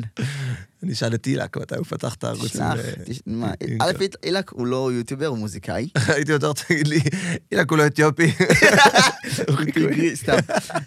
לא, אתיופי נראה לי. אמ, אבל, אבל, לא, יש לך המרים, יש לך טיגרים. שזה מתחלק לשתיים אתיופים. אתה מבין, גם אצלכם אתם לא יכולים להיות מאוחדים. זה הבעיה בכלל, אין. באנושות, לא ה- במדינה שלנו, באנושות. קהים ויש את הבהירים יותר. זה כאילו, זה מחולק לשתיים, זה תורה שלמה, אבל זה לא הפואנטה פה, אבל אין יוטיובר אתיופי לפניי, כי אני הייתי הראשון, וכרגע אני גם חצי היחיד כזה, אשכרה. כן. אבל האתיופי זה כדי לעצבן אנשים, כי אנשים נזכרים על האתיופי. אז תספר רגע על העמוד יוטיוב שלך. עמוד יוטיוב שנוסד ב-2000 ו... היה נוכחי ב-2012, היה גם לפניו, אוקיי. והייתי מעלה שם סרטונים, כי היה לי משעמם. ומה קורה איתו עכשיו? כאילו, כמה subscribers, כמה... יש לי 46 אלף, פצצה? זה מדהים. שזה לא הרבה, אבל זה הרבה, תלוי, אתה יודע, ביחסים ל- שמע, לקולגות. בתור פלטפורמה של, של מקום ש, שאליו אתה מזין את המוזיקה שלך, זה כבר קהל. ברור, זה, מלא זה, אנשים. זה ממש קל. כן, אבל בתור יוטיובר, כיוטיובר, כיוצר תוכן, זה כלום. כי אנחנו בעידן שלכולם כבר יש 300 אלף, אתה מבין? זה גם משהו ש, שאני חושב שהוא סופר חשוב. להפסיק להסתכל הצידה, כאילו להגיד, זה אני, זה מה שהצלחתי להשיג ב-X זמן, ולא להסתכל ימינה ושמאלה ול, ולראות אומנים שצצו לפני שנה, ופתאום, אתה יודע, דופקים לך 10-0. כי זה רק יתסכל אותך. אתה אומר, אני עבדתי בדרך מסוימת, זה הנתיב שלי, זה מה שמגיע לי, זה ה vision שלי, אני לא רוצה להגיע גם למקום של חו"ל, נגיד. אם תשאל אותי עכשיו אם בא לי קריירה בינלאומית, לא. אם זה היה מדגדג לי, סביר להניח שהייתי אורז ועף לחו"ל. זה גם מתחיל מאפס, באנגלית זה בינלאומי, אז יש מיליון, מיליארדים כאילו, וזה הרבה יותר קשה. לדעתי גם יש סיכוי ששיר כמו קולומביאנה, סתם דוגמא, אם הייתי משקיע בעוד הרבה שירים כאלה, ויש לי את האפשרות, כי זה שיר שאפילו לא השקענו בו חמש שעות, בתכלס. כאילו, אם עכשיו תיקח גם את הקליפ וגם את הכל, והוא עשה רעש בעולם, הוא היה בכל מקום של uh, הרקדות של זומבה, בכל העולם. החתימו אותו באיזה חברת תקליטים שהיא מפיצה לכל המדריכי זומבה.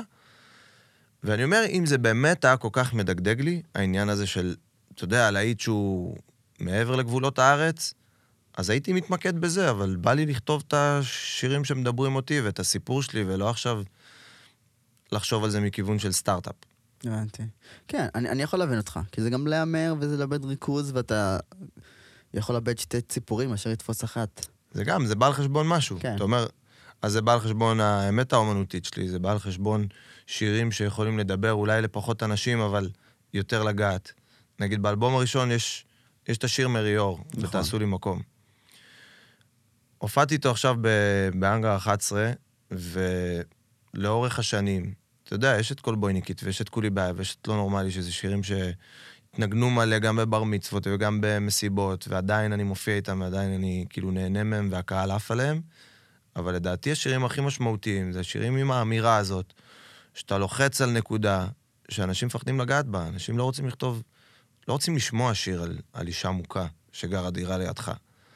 אז בטח לא כיוצר, לחשוב, מה, מה אני עושה? אני מבזבז את הזמן שלי בזמן שיכלתי לכתוב עוד שלוש כולי בעי, כאילו.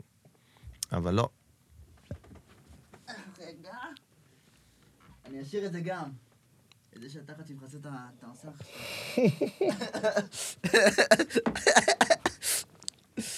כן, אז זה החלק הכי מעצבן, אתה יודע? אם כבר אני משאיר את זה, זה החלק הכי מעצבן. שאתה מה, ללחוץ? כן, לא, שכאילו אתה כזה, אתה רואה, כי אני רואה פה במוניטור, כאילו זה כל חצי שעה.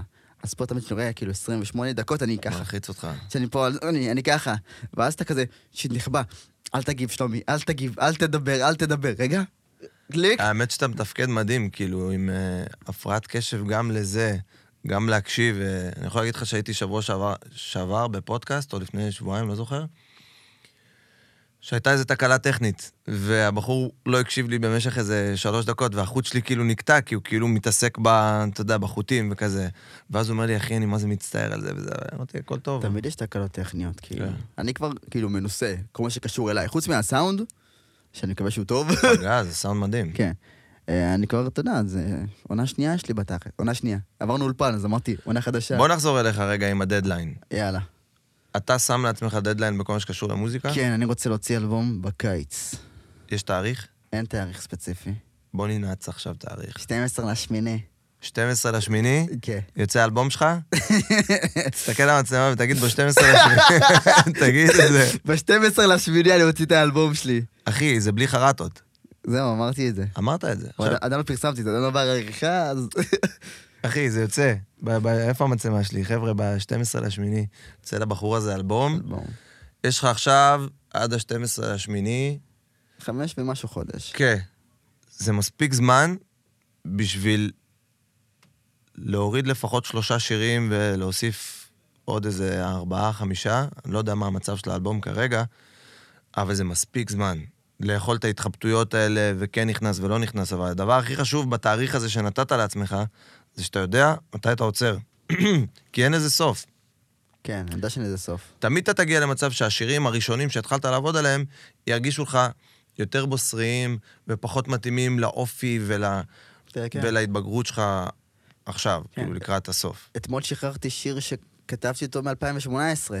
אמרתי, אני- זהו, אני חייב להוציא אותו, כי אם אני לא מוציא אותו עכשיו, אני... זה, זה מה שעשית את העטיפה ב... אהבת? בצייר? אהבת? למדת את זה ממני, לא? לא? לא? סתם, אני סתם לוקח קרדיט? על זה. את עוד לילה בסדום, עשיתי את העטיפה בצייר, עשית את זה בצייר באמת? לא, בפוטושופ עם העכבר. אשכרה, איזה גאון. אז אני עשיתי את זה מסיבה כלכלית, אמיתי, כאילו, בקורונה, אני עשיתי את זה מסיבה, מסיבה מתוחכמת. אומנותית. גם אומנותית וגם מתוחכמת. מה? כי אני גם צלם, וגם עשיתי גרפיקות לשירים של אחרים. וגם מישהו הגיב לי, ב... ב... עשיתי את הסקרינשוט, רגע. זה, זה אצלי בגלריה. מישהו הגיב לי, אה... שנייה, זה אמור ממש, היום ראיתי את זה. הנה, הוא כתב לי, אה, יוחאי, כיוצר סלאש צלם נקודה פסיק, מצפים לקליפ. כאילו, אנשים מצפים ממני לאקסטרה שיט. כי אתה יודע, אני, יש לי תמונות, יש לי חברים שהם צלמים, אני גרפיקאי, יש לי חברים שהם גרפיקאים, מצפים ממני להרמון. אז אני אומר, לא, אני בא הפוך. אז כתבתי, אני לא עושה את המצופה כי אני מעליו. יפה. זה היה כאילו, זה היה המשפט שלי שמה. גדל. אז באתי כאילו מתוחכם. ואני יכול לחשוף טיפה שמאחורה של האלבום, אמרתי את זה לפני שבוע, וזה יהיה, יהיה פשוט אה, מידע על, על אלרגנים, או מידע על האלבום. האלבום מכיל, ואז כאילו גדל. דיפרסיה, שנאה, ואז יהיה כתוב, עלול להכיל סומסום. חזק. אני אלרגי. די. כן. אז תמיד כשאני אוכל משהו, תמיד בודק את העטיפה שלו מאחורה וקורא את המידע על אלרגנים. אתה רוצה שבאלבום שלי, מאחורה, יהיה מידע על אלרגנים. אז גם טחינה אתה לא אוכל? לא. השכינה הורג אותי, מה יש לך? חלבה, טחינה, חומוס, אה, סומסום. די. מת, כן. יואו. אבל זה בסדר, כי אני מעולם לא אהבתי טחינה, מעולם לא אהבתי חומוס. אם אתה לא אוכל משהו, אתה לא יודע מה הטעם שלו. כן, תכלס, אתה לא אם יודע. לא אכלת שוקולד בחיים שלך, כמו שאנשים מדברים איתי על שרימפסים וכזה, כאילו, אותו דבר, אני גם לא אכלתי את זה אף פעם. גם לא חזיר, לא כלום, אז כאילו. גם לא. ארז שרון. מה, אל תגיד לי, לא, אל תגיד לי, אל תעשה לי את זה. אה, אתה רוצה להמשיך? בכיף. נמצא עוד שלוש שעות כאלה. שלוש שעות? שיט, רגע. לוחץ פה על כל הכפתורים, מתקשר לזה, תאריך לי את האולפן. תאריך לי את האולפן, אני אפרסם עדשה למכירה. סתם, לא, האמת שהרבה יותר הרגש אותי בהתפתחות שלך, מעבר לזה שאני מאוד אוהב את הפודקאסט, כן. זה ש... ש... כאילו תלך all in. אני אול אין. שים את כל הביצים שלך, אחי, על המוזיקה, ואני יודע שהן ענקיות, אז אני יודע, ש... אז אני יודע שמצפים לנו המון דברים טובים. אני מנסה. ובקטע הזה, אני חושב שכאילו דדליין זה אחד הדברים שהכי הכי יעזרו. כן. אז אני, אה, 12 לשמיני, אלבום. אלבום בבם, וואו. חותם על זה. אם זה לא קורה, עכשיו איזה שקרן. איזה לוזר אתה יוצא אם אתה לא מוציא את האלבום. תוריד את הפודקאסט הזה, אין זכר לה- להתחייבות הזאת. לא, אתה חייב, אתה חייב. אני אוציא לעשות. אבל. אני אוציא את האלבום הזה. זה גם אחלה תאריך. כן. זה, יש לי מולדת ב-12 לשמיני. די, נו. כן. אני נראה לי סגרתי הופעה בתאריך הזה. באמת? יאללה. בוא נראה. לא נעים לי להגיד איפה. אם זה ברחובות, זה כאילו מלוכלך, כאילו. אני מקווה שלא. רגע, זה לא ב-12. סבבה. אה, זה כן ב-12. fuck. ברחובות? לא, יופי. כי רחובות זאת העיר שלי. אף אחד לא נוגע בעיר שלי ביום הולדת שלי. אני... סתם לא, אני לא מחובר לעיר שלי. מה החלום שלך. מבחינת המוזיקה? מבחינת המוזיקה, זה לתת הופעת sold out, וזהו. מה זה זהו? זהו. עשית הופעה, אחי, יש עוד 200 איש נגיד שרצו לקנות כרטיס ולא הספיקו. אתה אומר זהו? אני לא מתיימר להיות זמר, כאילו. אני רוצה את המוזיקה שלי, פשוט לעשות אותה. זהו. ופשוט להוציא אותה החוצה. אז אל תגיד, אני רוצה לעשות הופעת סולד אאוט וזהו. תגיד, אני רוצה לעשות את המוזיקה לכיף שלי ולהמשיך ליהנות מה, מהעשייה. כאילו יש משהו בעניין הזה של לזמן, שאני מאוד מאמין בו. תגיד כל מה שאתה רוצה, הכי כאילו בגלוי והכי בלי, אתה יודע, בלי להתבייש בזה, בלי להצטער על זה, או, או להגיד, אני לא ראוי לזה. כי גם אנשים שעושים את המוזיקה לכיף שלהם, וגם אנשים שהם לא זמרים, יש להם המון מה לתת ברמת הכריזמה, ברמת המסרים שלהם, אפילו ברמת הכיף של המוזיקה. Mm-hmm. כאילו, לא צריך להתחייב על איזה משהו שהוא גרנדיוזי, אני הולך להיות פה אחד האומנים המשפיעים בעשור לא, אני לא רוצה להשפיע, אני רוצה להוציא את המוזיקה שלי, לחוות הופעת sold out שאני על הבמה, וזהו, כאילו, זה מה שאני רוצה. כמה אנשים יהיו בה? תלוי איפה אני סוגר, אתה יודע, לבונטין sold out זה 200. אז זהו, אז זה גם משהו שאתה צריך כאילו לזמן אותו בראש שלך. אני נגיד עד שלא אמרתי, אני אעשה רידינג, ואמרתי את זה בקול רם, לא הרשיתי לעצמי בכלל לפנטז על זה, וזה היה בתקופה שעשיתי פסטיגל, כאילו מבחינתי, מה הבעיה לעשות רידינג? אבל אתה צריך להבין שכאילו להביא אנשים עכשיו ספציפית, כי פה הם באו לראות את כל ה cast, באו נכון. לראות את כל הזה.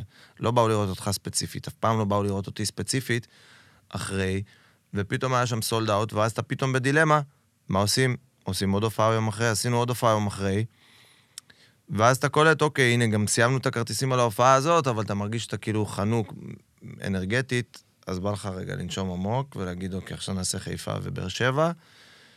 ואז עכשיו נגיד עם האנגר, זה גם התהליך שהוא מאוד פסיכולוגי, להגיד, הופעתי עד היום רק לאלף איש, פה יש 2,500 איש, זה פי שתיים וחצי להופעה אחת, שאני יודע שבשנה האחרונה היו לי הופעות, שוואלה, היה לי קשה למכור אותם. אז מה, אני עכשיו אקפוץ מעל הפופיק שלי רק בשביל להגיד איזה זין גדול יש לי? אני לא רוצה כאילו להתחייב למשהו שאני לא יכול לעמוד בו. אז אני אומר, תגיד את זה, תחלום על זה, תפנטז על זה, וזה יקרה. חבר'ה, 12 לשמיני יוצא אלבום, 13 לשמיני פארק הירקון. יום אחד אתה נותן להם? יום אחד, אני... שבו, תלמדו, תגיעו מוכנים. אני מקריס את, ה... את האתר של ההזמנות. ואת היוטיוב. ואת הספוטיפיי. יוטיוב, עזבו אותי. אף פעם לא הייתי בחמים, זה הכי עצוב. זה אחד הדברים שהכי כואבים לי. החמים הזה. אף פעם לא הייתי בחמים. חרטא אחת גדולה. אני יודע שזה חרטא, אבל זה, אתה יודע, זה מדרגה כזאת. אף פעם לא הייתי בחמים. אתה הכי חם שנוח לך. always. לא ממומן. אבל אם אתם רוצים לתת חסות לפודקאסט, אני מוזמן לשים פה פדים. וואי, איזה מצחיק זה, אם כן, אתה תקבל כאילו חסות מ-always. מוצרי נשים כאילו. ממוצרים שאתה תצטרך להכניס אותם באלגנטיות בשאלות שלך. ולפרגן להם. תקשיבו, כן. אני עכשיו עם always. לא, באלגנטיות, אתה הכי יפה שנוח לך, כאלה. וואו, איזה ג'קט, וואו, אתה הכי יפה שנוח לך. גם במחזור, אני יכול לעשות מה שבא לי. אני באתי לעשות פודקאסט היום במחזור, וואו, זה, לא, זה, תתחיל להסלים בפודקאסט עכשיו. כן, זה השלב שאתה... אבל לאנשים, אם אתם אה, בעלי עסקים, חסויות, אני אשמח לקבל, אני אדם מאוד פשוט. ו... עם חלומות מאוד גדולים. נכון, והייתי בפודקאסט של מישהו שעדיין לא יצא. יכול להיות שזה יצא לפנינו, אני לא יודע. והוא אמר לי, שמע, אתה מטומטם. אתה כאילו, גם יש לך פה צילום, גם אתה מביא מלא מוזיקאים, למה לא כלי זמר, חלילית, עושים לך פה חסות, כאילו. כי יש לך מלא, כאילו, אנשים שקשורים לזה ו... נכון, ואחלה traffic. כן, ואני לא יודע, ואני לא יודע למה. חברים, הטלפון כאן על המסך. לחסויות. שלי, זה לא שלי. לא, הטלפון שלך. שלה. תביאו לי חסות, זה לא מצחיק אותי כבר, תביאו לי. אני חושב ש... וואלה, אני... מה, מה אתה רוצה? אני אתן לך חסות. כן? מה, מה אתה רוצה? מה, באיזה מבחינה? בוא נעשה דיל, עכשיו אתה מדבר עם מישהו שנותן לך חסות, אני רוצה את הלוגו שלי, או אתה יודע מה, אני, אני אלך איתך יותר רחוק. אני רוצה שכל פודקאסט... יש סיבת השפעה לאלבום? לא, משהו מגלומני בטירוף. אז מה אתה חושב על האלבום החדש של איזי? אתה יודע, אתה מארח אנשים לא קשורים. חייב לשאול את השאלה הזאת, אני נותן לך חסות, תגיד לי כמה אתה רוצה, בוא נתחיל את המשא ומתן. אוקיי. אני רוצה... וואו, במספרים עכשיו לדבר? זה תלוי, זה תלוי מאוד. אני, אני רוצה חסות. חסות מלאה או חסות חלקית, משפט בהתחלה. אני רוצה רק את השאלה הזאת. כל אורח, מה אתה חושב על האלבום האחרון של איזי? שהם ידעו גם, שהם ידעו שהם... צריכים לשמוע אותו גם. הם יקבלו את השאלה, הם יכולים לקלל, הם יכולים לחרטט. אני לא, לא רוצה לזרוק סתם מספרים. אבל זה בדרך כלל, כאילו ככה, מה אתה נותן? ומה אתה מקבל. לא, זה כן, זה אני יודע, אבל אולי זה ישתנה, אתה מבין? אז גם על הדברים האלה. ויגידו. לי, למה, לאיזה אמרת שזה איקס כסף, ולי אתה נותן ככה, אתה מבין? תכלס, אתה לא רוצה לשרוף את עצמך פתאום. אני איש עסקים. "אולי המחיר שלי יותר גבוה, אבל אנחנו נעשה את זה בשקט. אני איש עסקים, אתה מבין? אני איש עסקים. גאון. אבל אתה אורח הבא בשביל הצחוקים, תלוי מי האורח הבא. אני... מה זה משנה? שאל את השעה. תגיד, מה אתה חושב על האלבום שלי? זה? לפני שאנחנו מתחילים, במה נשמע, מה תשתה, בוא נתחיל מהדברים החשובים. כן, עזוב יוקר המחיה, עזוב פיגועים, עזוב. מה אתה חושב על המדינה שלנו בלהבות, אבל... אה, אתה חושב על האלבום שלי? זה... זה הגיוני. זה חסות שהייתי מוכן לתת. וואו. אז אני אשקול זאת. אני אשקול זאת. אני גם אשקול כמה אני יכול לתקצב. את החסות הזאת. אבל תחשוב. שיהיה לך עם איזה שש כאלה, אמנם זה יהיה הרבה שאלות במהלך הפודקאסט שלא יהיו קשורות לנושא, אבל לדעתי עדיף שש חסויות קטנות כאלה, כן. כיפיות, פתאום אתה מרים שמע, את זה. תראה איזה אייקון הצבתי רגע בזה, באפליקציה. לא, גם אתה יודע, בצילום, ברקע, נגיד זה שפה רואים את זה בפריים ואין שם שום חסות, זה מחדל של כל נותני החסויות, כל המותגים, כל האנשים שרוצים לקדם את העסקים שלהם, שהם לא נמצאים פה, מעל הראש שלי, זה... נכון. זה ב- אה, הפסדתם עכשיו, עכשיו בעודנו מדברים, איזה 200-300 אלף. לקוחות. לקוחות. שהיו קונים כל אחד, 15 מוצרים. 200-300 אלף. וואו. חבר'ה, תעשו subscribe לערוץ שלי. תעשו subscribe לערוץ של איזי. תעקבו אחרי איזי בפלטפורמות, סטרימינג, Spotify, Apple Music. אני לא יודע, עוד, עוד שאר הפצות שיש. יש יותר מדי. כן, אז בכל ההפצות, חפשו איזי בכל פלטפורמה, תעשו לו עוקב. אני חושב שמי שאוהב אותנו, ידע למצוא ולצרוך את השיט וכבר שלנו. עשה את זה לפני, שאמרתי. וכבר עשה את זה. אנחנו מדברים עכשיו על האנשים המתנדנדים. כן, אלה שאולי ראו את זה בטיקטוק בטעות, ו... קפץ להם, אה, שמעתי עליו, כן. אמ, מאוד מעניין ה- הפודקאסט של הבחור האתיופי, הראשון. בישראל. זה מה שיתפוס. בכוונה כתבתי את האתיופי. תכלס. צריך להדגיש אותו יותר לדעתי. אתה מרגיש עדיין שיש אה, בטח. אפליה? בטח. אני כבר יודע את השאלות לפני. אני- אבל, אבל אתה מרגיש שיש כאילו... אה, שזה נהיה הולך ומקצין ו- ונהיה... זה לא הולך ומקצין, זה פשוט אנחנו נהיים יותר טובים. אתה מבין? אם פעם שמו אותנו בצד, היום אפשר לשים אותנו בצד. כי אנחנו, כ- כעדה, כיוצרים, כאמנים, אנחנו פשוט טובים. פעם היה רק את בריאנות הגני, עכשיו יש לך גם את האלמז בחדשות. המוזיקה שלנו פתאום יצאה החוצה עם בזי בים, אופק הדנק, יש לך... גם קפה שחור, כן, אבל יש לך כאילו, אנחנו עולים למעלה שאתה כבר לא יכול להתעלם. שמאיפה באה העלייה הזאת? מ- מזה ש... מזה שישבנו והשקענו את התחת שלנו והוצאנו את עצמנו החוצה. וגם אני חושב שבהרבה מקומות זה כבר לא היה קהילה סגורה של, של אתיופים, אלא, אתה יודע, יותר...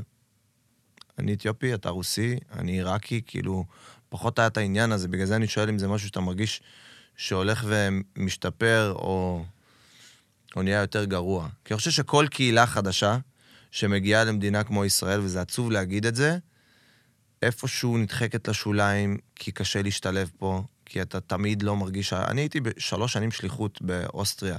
הגעתי לארץ בכיתה ב', והרגשתי שאני לא שייך לחברים בכיתה. הרגשתי שאני מוזר. הרגשתי שכאילו...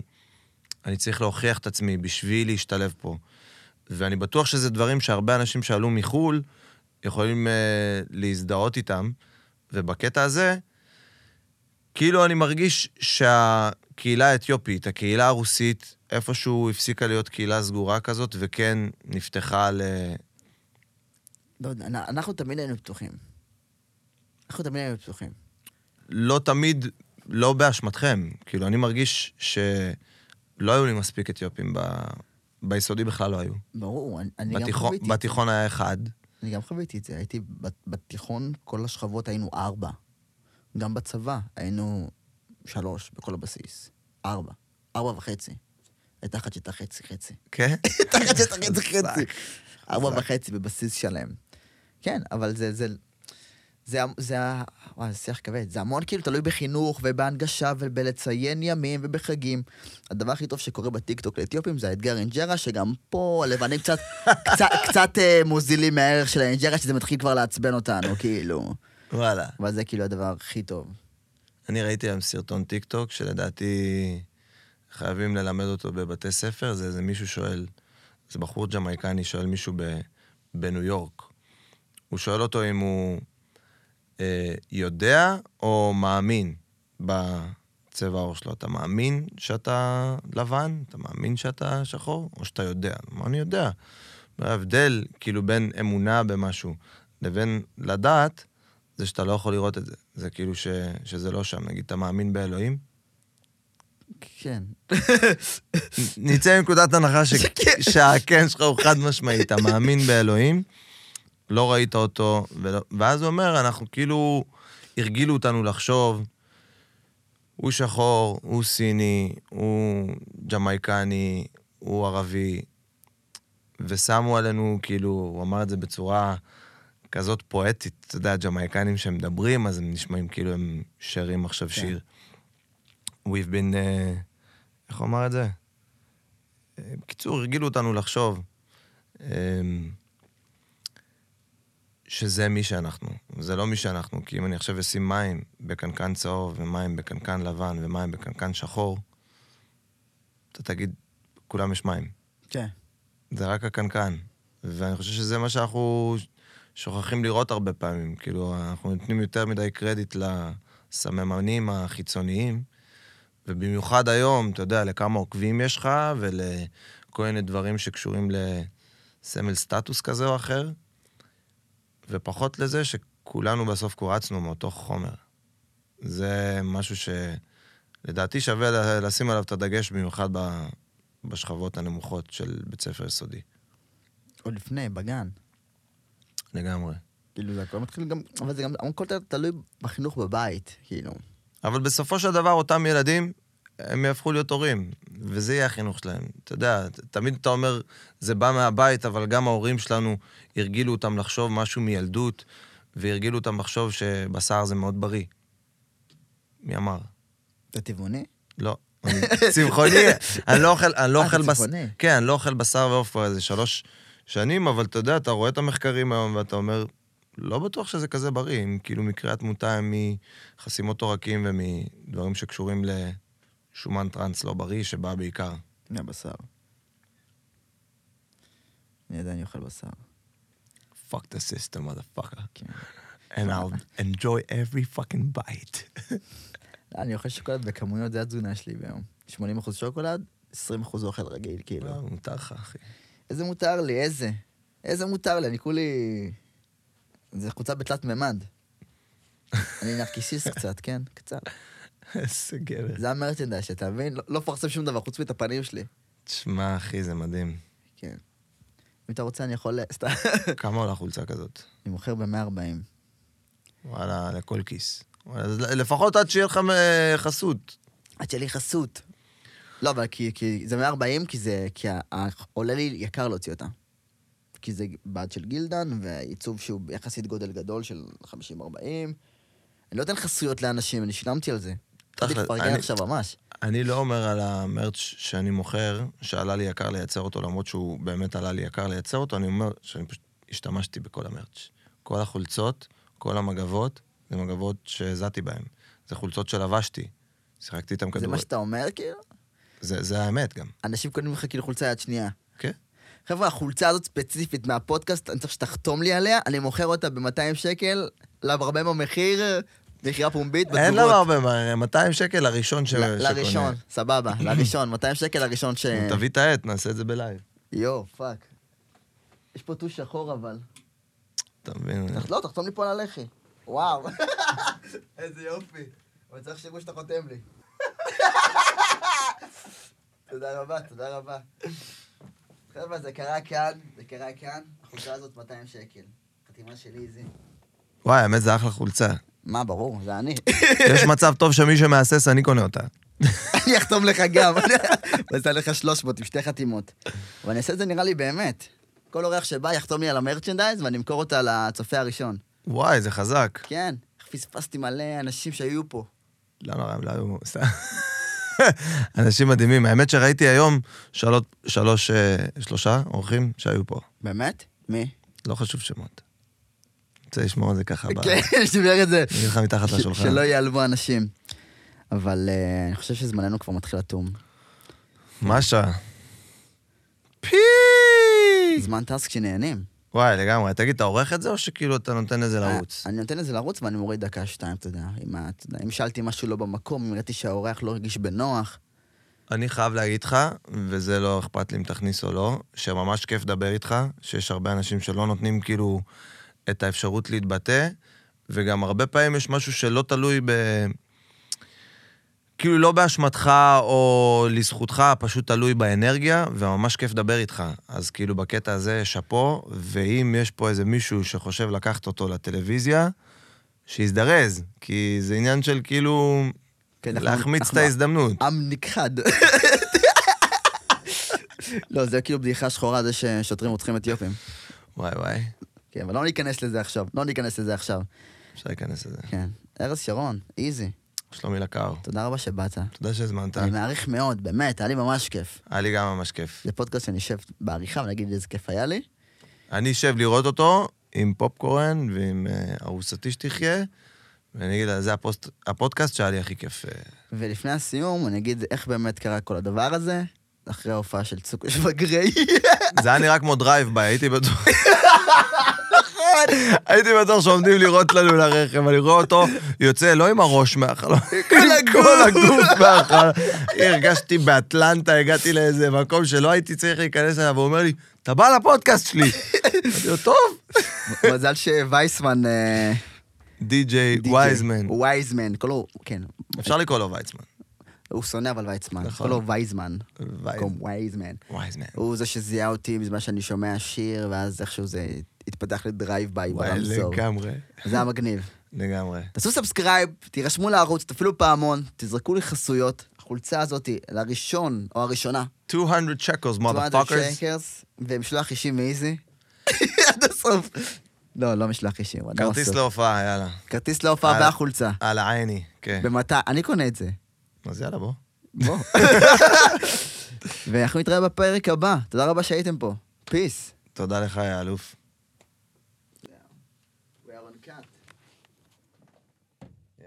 מה זה כיף.